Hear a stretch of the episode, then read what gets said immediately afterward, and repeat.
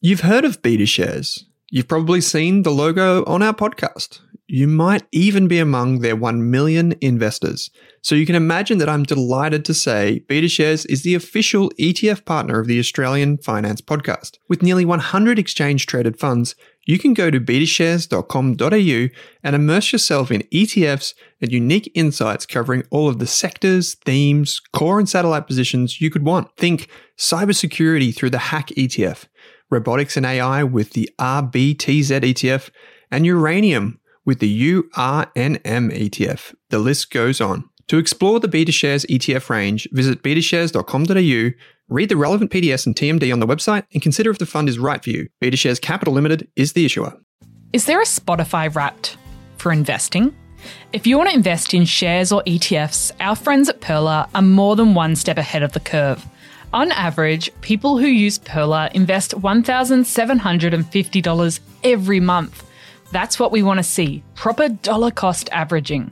With automated investing tools making your life simple, Perla investors have well and truly mastered the art of investing small bits lots of times.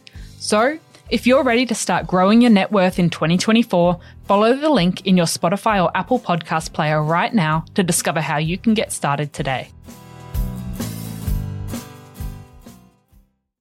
Hey there, here's a quick note. This podcast contains general financial advice only. That means it's not specific to you, your needs, goals, or objectives, so don't act on the information until you've spoken with your financial advisor. You'll find our full disclosure, disclaimer, and link to our financial services guide in the show notes. Kate Campbell, welcome to this episode of the Australian Finance Podcast. Good to be back, Owen, to talk about one of your favourite topics. Yes. This is not a special episode, Kate. Just a standard episode of the Australian Finance Podcast where we talk about small cap investing as part of our Shares Month 2022. So if you're new here, this is Shares Month. You can go back and listen to all episodes in this mini-series where we talk about everything from getting started in shares right through to Q&A with real-life analysts. In this episode, we're talking about smaller companies, aka small caps.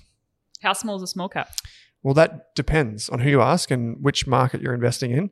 So, for example, in Australia, we might say a small cap company is a company where the total value is less than, say, $300 million. That might sound like a lot of money, but it's really not. So, a large cap company, if we take the other end of the spectrum, a large cap company might be, say, Apple in the United States, which is trillions of dollars. Or here in Australia, you might have Telstra, which is in the billions of dollars, or Commonwealth Bank, which is over $100 billion. Now, some people might add a further line in the sand here. They might say a small cap is below 300 million. A large cap is, say, up to 50 billion. And then anything over that is like a mega cap. But it's a really large range. There's many ranges. And you can go mid cap if you really want to. But if you ask someone in Australia what a small cap is, they might say something below 300 million. If you ask someone in the United States what a small cap is, they might say companies below a billion. So you can see how the kind of goalposts shift. That's because the companies over there tend to be bigger. Yeah, because we talked about blue chips as in large cap stocks the other day on our jargon episode. Yes, that's it. So in that episode, we talked about a few things you should be aware of. The first is we talked about market cap, and that was basically the total value of all shares in a company. So if you added up all the shares and the price of those shares, the value of that, that's market cap. And we also talked about blue chip. And we said that blue chip shares were big companies with like big brands and, if not globally diverse operations, maybe nationally. So you could go from Melbourne to Perth, from Perth to Cairns, and you'd still see the same brands if you walk down the street or you talk to someone, they would know what you're talking about. So we're at the opposite end of the spectrum for this episode. Yeah. And are small caps characterized by anything else apart from the market cap?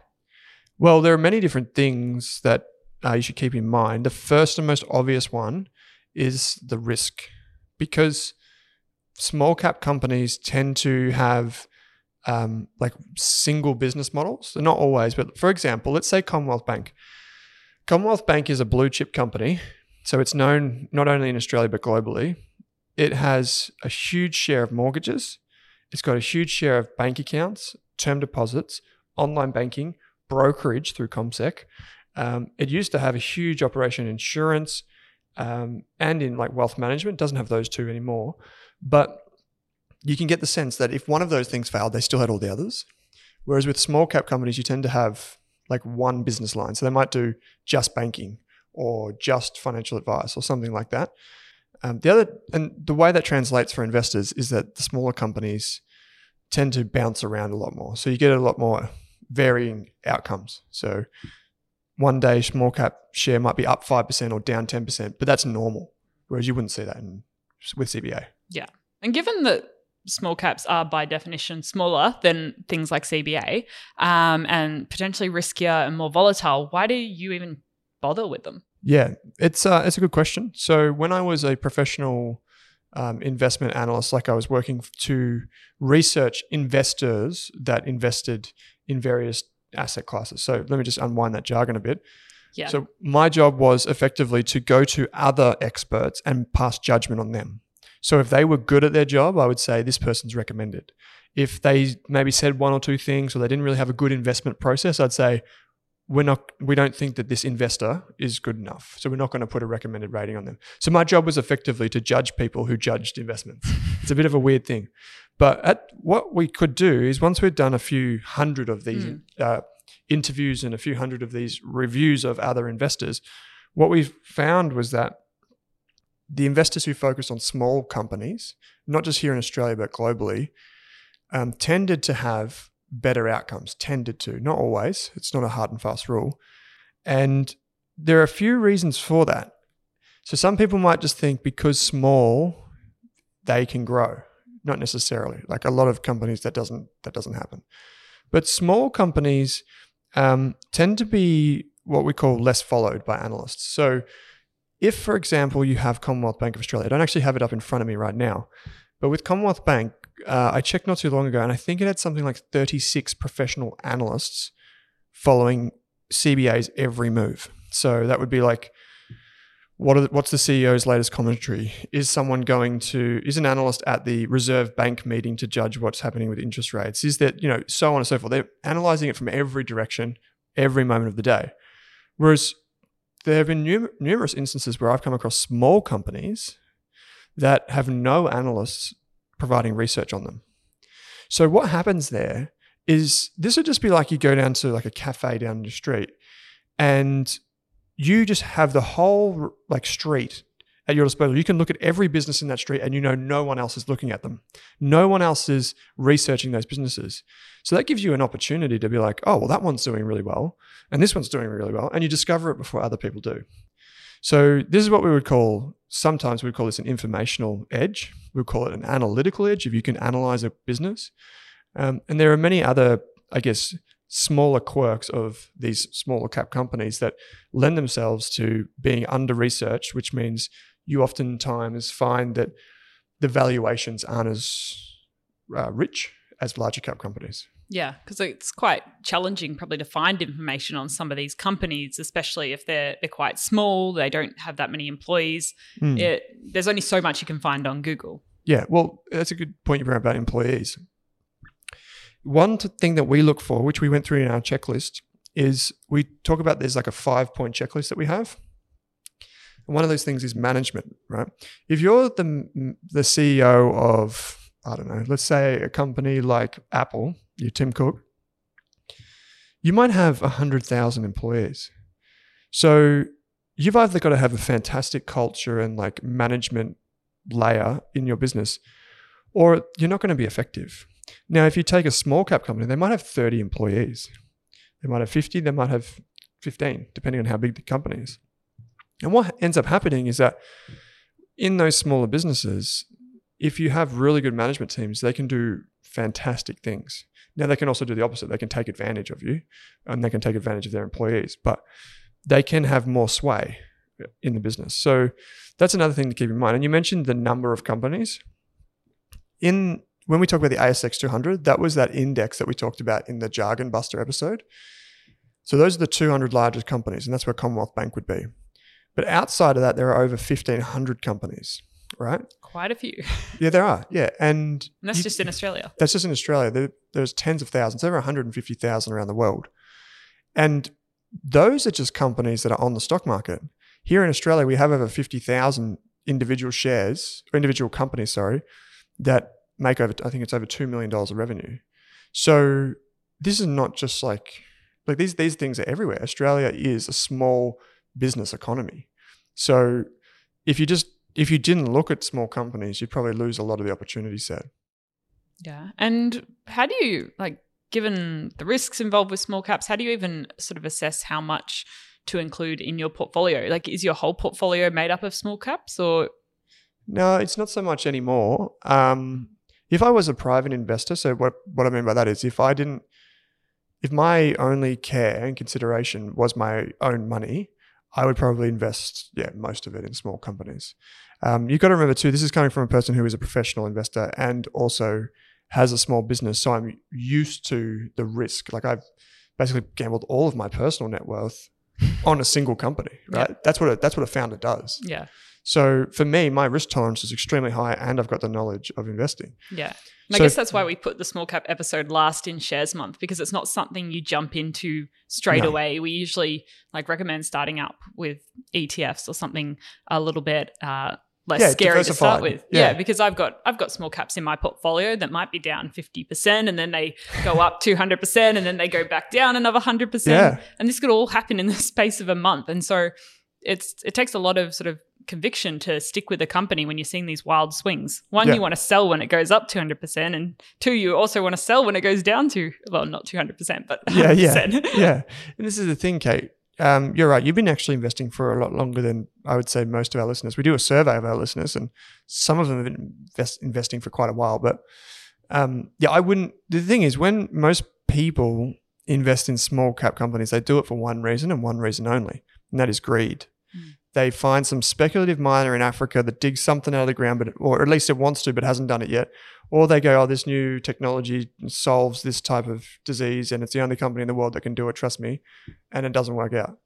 But the reality is, if you think about it, most of the companies that are on the stock exchange that we say are small cap, under $300 million, they still have 50 or 100 employees. So if you were to go down the street and you were to see a company with 50 or 100 employees, you wouldn't say that's small. You'd say, I work for a pretty big company. Yeah. Right? Yet on the stock market, for some reason, we think that's small, right? And this is what I just kind of want to get out there, is that even though share prices of small companies are riskier, they bounce up and down like pretty wild, they actually are most of the time pretty meaningful sized businesses. And so therefore, you can still run the same checklist that we use on the big companies, on the little companies. You just need to be mindful that there would be, like, the quality spectrum is different. Like, you'll have a lot of really good companies, a lot of really bad companies. And I bring this up because even though we say small cap shares are risky, it does not mean that all of them are risky or that all of them are bad businesses. Like, for example, in our business, Kate, we have less than 10 employees. Is our business bad or risky compared to one that has 200? Maybe, but maybe not. You know, we might have a really high quality small business, but it doesn't, and even though we're smaller, doesn't mean that we're riskier. It just means that we're smaller. And so I think that's an important part too. But for when we talk to investors, like, if you're going to talk to someone, if you're listening to this and you're thinking, I'm going to talk to someone about small cap investing, the first thing they're going to say is it's risky. And you can say, yeah, probably, you know, you get a lot of ups and downs. But at the same time, you know, they still are companies and you can still do your research and find out if they're good companies or not. Yeah. I think it's quite interesting. A lot of those barbecue stock tips you get, the things you read about on forums or Facebook groups, they often fall into that small cap category. Like, people aren't going, hey, mate, did you hear about CBA? Like, it's got this great thing launching next week, get on it. They're talking about something that's really small and speculative, like the mining or biotechnology. And there are so many companies out there, as you mentioned. Like, how do you even filter that down? If you just say, I'm interested in investing in small caps and I want to learn more about this world, and you're looking at, oh, there's like 1,500 companies I could choose from, like, how do you narrow that down into something usable? Because there's a lot of companies that aren't investable, as we'd say. Yeah. I think I didn't answer your question properly before, but basically, if you're starting out and you're thinking about small cap investing, I think you should try to get to, say, 10 or 20 different companies, and you should start really small. So as small as possible, basically, because you should want to get to know the company by owning it, and then it kind of gives you a buy-in, so then you research it more. But to your point, so you want to get to 10 or 20, and you might want to put, like, you know, less than 1% in each to start with, right, of your total portfolio. Well, okay, how do we get from, say, 1,500 companies just in Australia down to that list? Well, we followed the process that we did before, in that we start with that massive amount and then we're looking for companies that fit our five-part checklist. So for me, the easiest way to get rid of many companies is to know that I'm probably not going to invest in biotechnology and I'm probably not going to invest in resources companies. That's not a knock on those two industries per se. It's just more to say that those are not within my circle of competence. If we remember that conversation where we talked about investing in shares of companies that you know well, those companies I do not know well. And I could, if I spent years studying, engineering, or maybe if I was studying geology or biotechnology, and maybe I could understand them. But for the most part, it's just not worth my time. So I kind of exclude them. And actually, it's actually funny. Once you exclude the resources companies and the biotech, the numbers go down to hundreds, not thousands. So that's the first thing. And then the other thing that I would do is, this is a really good shortcut for people, is follow other investors who you respect. And when I say this, I don't mean like Hot Copper. I don't mean Facebook. I don't mean Reddit. I mean actual investors. And the way you can do that is you can find the fund managers that specialize in small companies. So if you want to find some of them, you can go to like Livewire. You can just look around at our podcast, see who we've interviewed. You can jump on Twitter, whatever. Because they disclose usually their top 5 or top 10 positions quite publicly. Typically disclose their top 10. So I'll give you the names of some. There's a guy called Tony Hansen from Sydney. He runs EGP Capital. I think Joel Fleming is still at UBS. That's the investment bank, but at UBS Microcap Fund, if you Google that. And there are heaps. I mean, if you're interested, just let us know in the group, the Rask Facebook group, and we'll give you a list. Try and put a list together, yeah. Yeah, because there's heaps. And what you can do then is every month or Lakehouse Small Companies Fund, Maven, although they don't really issue reports, you can follow what those investors are doing every month, by what they're disclosing. And sometimes they'll have like a paragraph about why I bought this or why we invested in that, why we sold this. And it's not so much about what they're buying and selling. It's actually just learning about the companies that they are buying, because then you can get a sense of, okay, what's available in the market. 2 more that I'll throw out is DMX Asset Management, and the other one is Meriwether Capital, which is Luke Winchester. So you basically take that list of 1,500 and you know from the outset that you're not going to invest in certain sectors. And then you basically find other investors who, it's called follow the leader, by the way. Yeah. You follow the investors who are reputable, and you follow them. And you don't necessarily, this is the important part, do not necessarily go and buy everything that they're saying. Do not do that. That's a pretty poor strategy. Instead, just use their ideas to put them on your watch list and then run them through your own checklist. And that's probably the easiest way to do it. Yeah, it's quite interesting how you see similar companies popping up in different fund managers' portfolios. Yeah, so that's what you could do. That's a good point, Kate. So you could have, say if you just listened, if you got, say, 3 or 4 fund managers which you'd like to read and you follow their reports every month, you might see that this one holds XYZ, this one holds XYZ, and this one also holds XYZ. And then you're like, okay, well, maybe I should take a look at that company that they're recommending or that they own. And I've done that with a bunch of companies, and it's produced really good results. But I didn't just buy them blindly. I obviously went and did my own research, but that's a good shortcut, because it's almost like you have a team telling you. You get to piggyback off. Yeah, yeah. It's like you have a team in front of you saying, we just invested in this.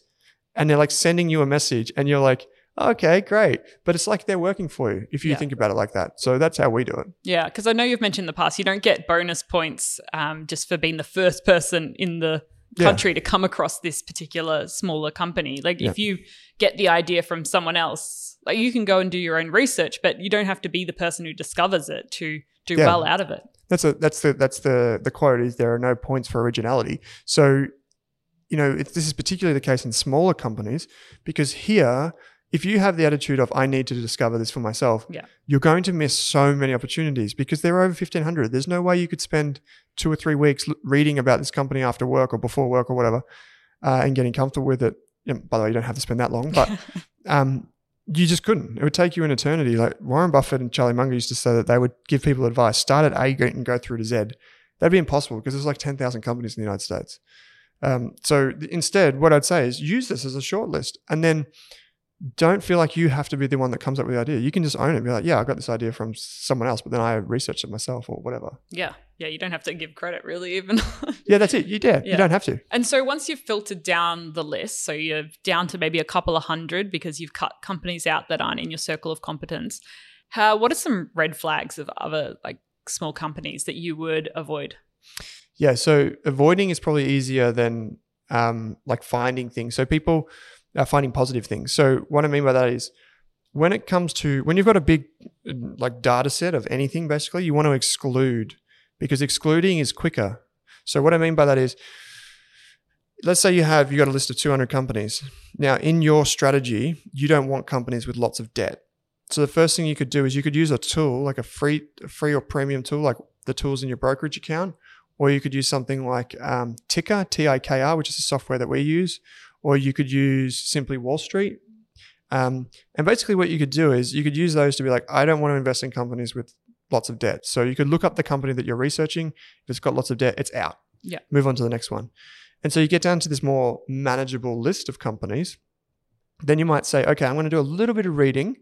The first thing I'm going to do is I'm going to quickly Google company name, management team. And then I'm going to go to their website and look at their management team.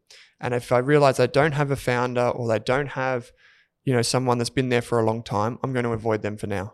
And that's because you're trying to focus on people that have been in the game for a while, that have experience, etc.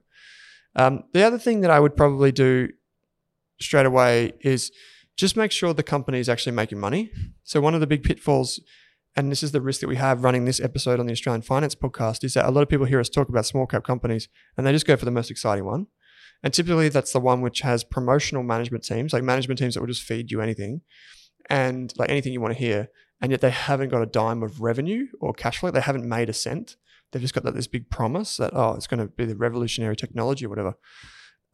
So what I would say is look for the companies that are already making money. So it's either profits, revenue, or cash flow, because that will help you weed out all like the people that just want to suck you in. Yeah, it can be a bit of a warning sign when a company's spending more time advertising to investors than to its actual customer base. Yeah, that's it. Yeah. And, we're about to get to this, but it's basically like, well then, okay, how do you start that research process? One of the beautiful things about smaller companies is typically they are small. They might have like a warehouse. They might have a single warehouse as opposed to thousands. They might have one office building or headquarters instead of like one in every major city. Yeah. They might also have, employees that are just like, you can just go and talk to them. Mm. They might have only like 5 stores as opposed to 5,000 stores. So imagine instead of looking at Starbucks, you might get some sort of indie coffee brand that's on the ASX that you can invest in. And so what that means is you can then go and talk to people. You can go and try the products. And you know that the service that you're getting is kind of more indicative of the business as a whole. So you can go out and you can actually experience the products and services for yourself. But before I would commit that time and effort, probably what I would do is just read the first annual report that comes up when you go to the investors section of their website. Just read the first annual report. And I don't mean the whole thing. I just mean the chairman's letter and the CEO or managing director's letter, which are both at the front. And they're typically only 5 to 10 pages. And it's actually really interesting because they talk you through the business and what they've done that year. And so that's what I do there. The other thing is that you can use like all of your internet search skills. I remember when I applied for this job, Kate, this job quite a few years ago, it was like a really good job at a really high profile company. And one of the key criteria was good internet search skills. And I was like, that's me. I can do that. I've been using Google for years. Mm. But it's actually a really important skill for investors. You can actually just use Google to find out what the company does, what products they sell, what people are saying on forums, and just get to know the business. And that's basically how you do it. And just one final point here is that if there are no analysts out there that are currently publishing their research, it might take you a little bit longer to learn about the business, but that's good because, I've got a note here that if it was easy, everyone would do it. Yeah, because some of these smaller companies, they haven't had any press coverage before. There might not even be many customer reviews online. It might be quite a lot harder to find any information. Yeah, so... normally like when you say if you're researching Apple as the company, you could go to like the Apple website, you could talk to your friends, you could do whatever. 1,000 different analysts blogging about it. Get in the shop and just see what products they sell. Yeah, and there'd be bloggers, there'd be Twitter people, there'd be Reddit, whatever. But with smaller companies, you might be lucky to find like one person who's posted about it. Mm. And so one thing that you can do is if, say for example, you're researching a company that you're not really familiar with in terms of its industry, you might say to a friend or a family member who you know that works in that industry, they might not work for the company or whatever, have you heard of this business before? You know, the really good example would have been Afterpay in the early days. You might not have used buy now, pay later, but you might have known someone that does, and they might have been like, oh yeah, like I've used this before. It's actually really neat. I keep using it now. That's a really strong sign that Afterpay was a good product, not only for the business, but for people in the industry, like for retailers. I remember when I spoke to someone who was, who had a, like a, I don't know if you call it like a casual clothing line in Adelaide, but they had this store and it was quite trendy. They do like online or in-store sales. Mm-hmm. And Afterpay was rolling out and they realized that they could do both online and in-store. And they're like, oh, well, I'm going to start using this because people were asking for it.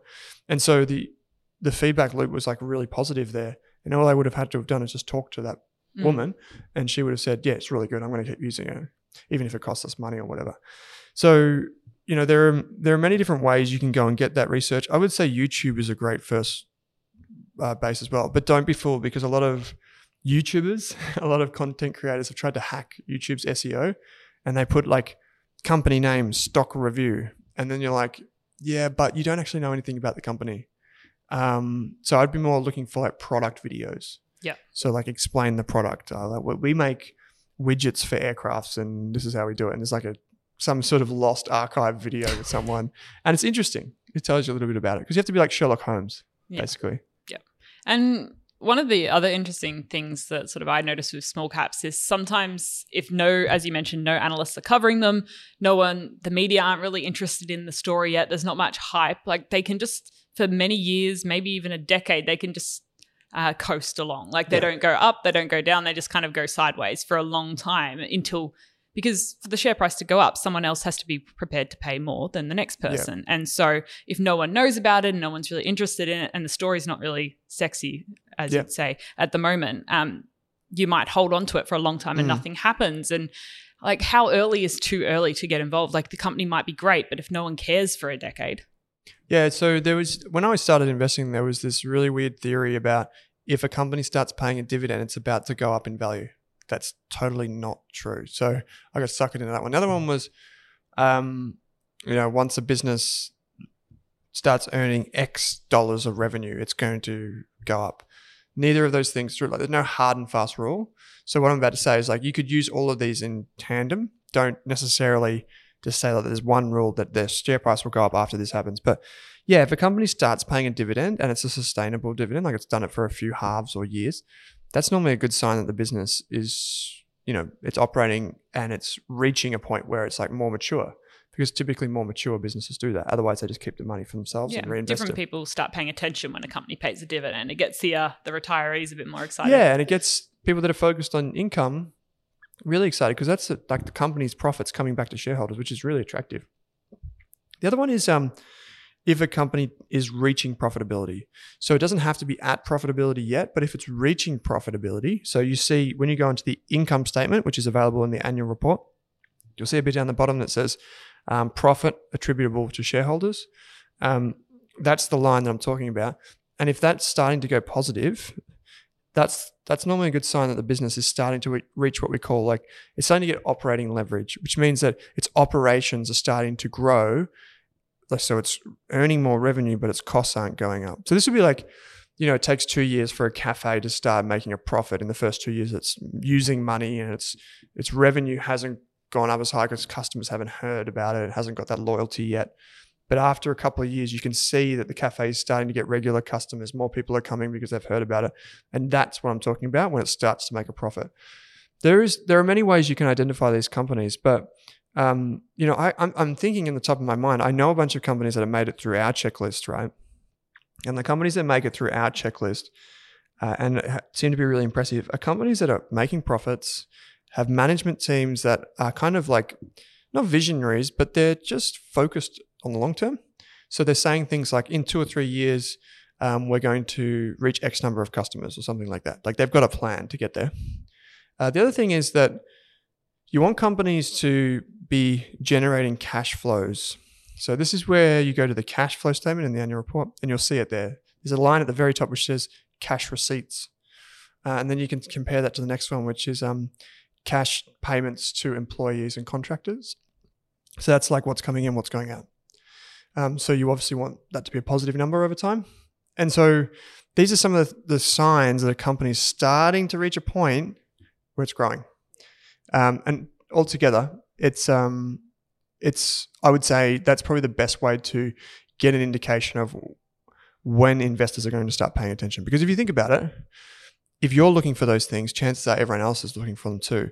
So if you can try and get to that early, then you can effectively wait for those investors to come along and see, oh, hey, this company is actually growing. Then you can try and preempt that a bit.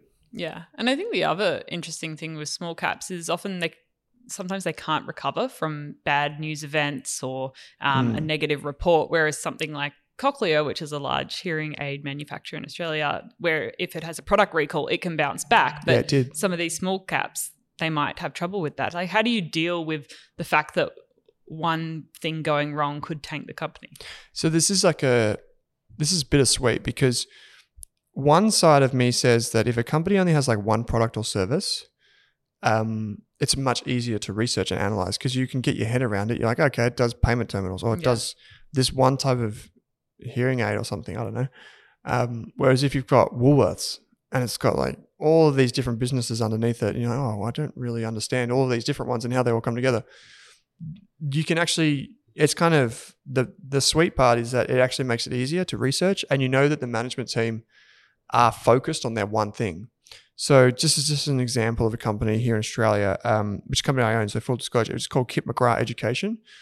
Trades under the ticker symbol KME, and this is not like a recommendation, it's just more of an example. But this little company does tutoring, right? And over the years, and it's done this for decades, like 40 decades, right? And now the son's in charge and the father started it and so on and so forth. Now this business has never really done anything other than math and English education. And I asked the CEO about it not so long ago, and he said, yeah, well, it's because we believe that math and education are the two core pillars of learning. Once you understand those two things, you can do anything. And so there's a company that hasn't changed away from that. But, you know, if its strategy was, you know, let's do everything, let's go and do adult education, let's do this education, let's do that, and let's expand here and expand there. And that's where I'd start, like warning bells would start to go off, because once a company goes down that road, it's very hard to come back. But sure, like if their tutoring business fails, then they're out of the game. But this is where it comes back to your question before about, you know, how many positions would you have? How much would you put in each one?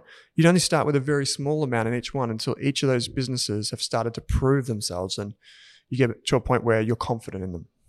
Yeah. Yeah. Yeah. I guess it's interesting trying to work out how much of your portfolio to allocate to small caps. I almost see my small cap portfolio as like a separate portfolio to the rest. I don't really see it in the same, like I'll have it completely separate to my core ETF portfolio and any large caps I have, just because they're completely different ways of investing and I'm investing with different time horizons and different risk profiles. So for me, it helps keeping them separate. Yeah. And I would say that from everyone that's listening to this, I love small cap companies. Like I can't begin to tell you how much I love these small companies because I find them really interesting because they do something. I'm like, oh, that's just like the business that's from down the road. You know, and I think about this and it's not about investing. I just find it fascinating to learn about them. Like I was talking to a bunch of people at a wedding over the weekend and they were telling me what they do for a profession. I was like, oh. And one of them was a carpet layer. And I was like, oh, cool. So how much does a carpet layer get paid? Yeah. I was like, oh, nice. Okay, cool. And who makes the carpet? Oh, you got a factory. Oh, cool. Okay. So who owns the factory? And you can start to like, I'm just curious like to find out like how this thing actually works. Like how do you get someone in a house, let you come in their house and pay you $4,000 to put in carpet? Like, how does that go from there to here and who makes money? The whole value chain and how – the value chain, that's the word. Yeah, the phrase.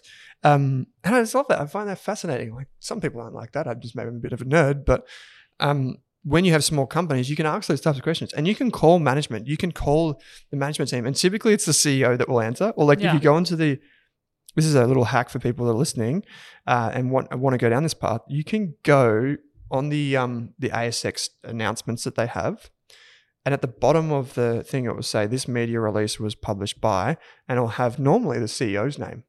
And their mobile number. His or her phone number and their email address. Just send them an email, ask them questions like, hey, well, how do you get the carpet from here to there? Because they're so small, they don't have investor relation teams. Yeah, they don't have like 50 marketing people. Or brand managers. It's kind of like when you're in primary school and you're all writing letters to your favorite authors. You can actually email these companies and they quite often respond. Yeah, that's it. And so you've got a genuine question. But yeah, absolutely. So I'd say that one of the things to think about is, you probably wouldn't want to go down this path until you've done your research and you've built a portfolio outside of small caps. So maybe start with ETFs, then maybe try some blue chip shares. And then, as you said, you can kind of build this kind of, let's just go air quotes because I don't want to say it's fun money, but I'm going to say fun money. Like a portfolio that allows you to scratch that curiosity. Yeah. I find particularly with young men, if I say don't invest in small companies, they'll go and invest in small companies because that's what they want to do. Yeah. So that's okay, do it, but still have your dollar cost averaging and your core portfolio over to the side there and start with a little bit of money in these more exciting names. Yeah, and I know if people are interested in learning more about small caps, you've interviewed a lot of small cap fund managers on the Australian Investors Podcast that people can listen to. Yeah. So we just, as at the time of this recording, we are due for our last episode of our 10-part series on the Investor Bootcamp. Now, as part of the Investor Bootcamp, we talk about small cap companies, and there are some small cap investors in that group. Yeah. Where I would also direct people to go is to my friend's website, which is strawman.com. And on that website, it's just a bunch of private investors, so individuals on that website contributing research. And what I love about it is for small companies in particular, there are heaps of people on there who are like, if you don't live near the factory the company that you're researching is operating from, there might be someone in that community who lives next door that goes and takes a photo of it and be like, hey guys, just reported back. Here's what's going on at the factory today. And it's a really interesting community because you get to learn about these small companies. So they're like, head over to the Australian Investors Podcast. We've got links in the show notes to other resources. But I just want to say it is important that when we talk about small cap companies, it's not like all or nothing. So you can take it slow. It took me quite a number of years to realize that small cap companies are great, but it needs to, like, that type of investing needs to be respected because it's very easy to get ahead of yourself. Yeah, you can get very excited and drawn into the hype that the news and the investors around you are bringing up. And I think where people often go wrong is they put 100% of their net worth into one individual small cap company, and that goes wrong time and time again. There'll be one person out of a million that makes a fortune and everyone else will lose money. Yeah, like say 20,000 people listen to this podcast. Do not be the one person that goes away and puts all of your money in like one company or all of it in small caps. I wouldn't even do that with a large cap. Oh, yeah. No, I would never put all of my money into one single company. Yeah, I'm a professional investor and I've held Apple, which is my biggest position. I've held that for many years. I don't think it's over 10% or it might be just. And that's after many, many years and it's the biggest company in the world. So that gives you an indication. I've got many small cap companies that are like, pardon me, like 0.5% of my portfolio or below. That's not because I've got a lot of money, by the way. It's just because there's tiny little positions. And I think that's the way you can treat it because as the company grows and as it proves its business, you can just invest more. You can't always invest less. Sometimes you can't get that money back. So, and another good resource is actually Rask Media, our website, raskmedia.com.au. There are some interesting smaller companies that start in there. Yeah. And they get coverage there. Whereas they might not on other websites. Yeah, well, we'll include all those resources that we've mentioned and some of those fund managers and the episodes from the Investors Podcast in the show notes if people want to learn a little bit more about small caps. Yeah, for sure. It's a bit of the Wild West. The small cap end of town can be a bit of the Wild West. You've got CEOs that want you so badly to invest in their companies that they're going to almost say anything. You've got other investors who get really like they beat their chest and they're like, you cannot say anything bad about my company. How dare you? Get a bit of tense out there. Yeah, and social media can be very dangerous too if you're in an environment where someone's like, this is going to go up, this is going to go up, this is going to go up, greed. And they might actually, who knows, work for the company. They might own shares. Like there's this really weird thing that happens in social media on Reddit and Hot Copper and all these places. People actually refer to the companies that they invest in as we. So they say things like, wait till we get to 50,000 widgets. Wait till we expand into China. And I'm like, what are you talking about? We? There's no we. It's just like they have the ticker code for the company that they've invested all their money in their bio. Yeah. I always see that as a bit of a red flag. Yeah. So remember that the companies don't owe you anything. And no matter how much you do a song and dance, it doesn't make the company go up. So what I would say is just to keep to your checklist, be prepared to be skeptical, and use those kind of like traits that I mentioned before. Make sure they're earning money. Make sure they've got like low amounts of debt. Make sure their management team have been there for a long time. These things all help you avoid those mines that are in that minefield. So yeah, Kate, it's good fun talking about small caps. Can be risky, but can be exciting too. Yeah, awesome. Kate, as always, thanks for joining me. Thanks for listening, everyone. Thanks for tuning in to this episode of the Australian Finance Podcast, where our mission is to improve the financial futures of all Australians. If you'd like to learn more, create a free account at rask.com.au/account to download free episode workbooks, bonus resources, and take our amazing free personal finance courses. You can also join our online community by following the link in the description. If you enjoyed the show, what we'd love is for you to leave us a snappy review on iTunes. And you can follow us on Twitter and Instagram at Rask Australia. Kate and I are also on both of those channels. Finally, if you have any feedback, suggestions for episodes or guests to come on the show, or you just have a question for us, shoot us an email at podcast@rask.com.au.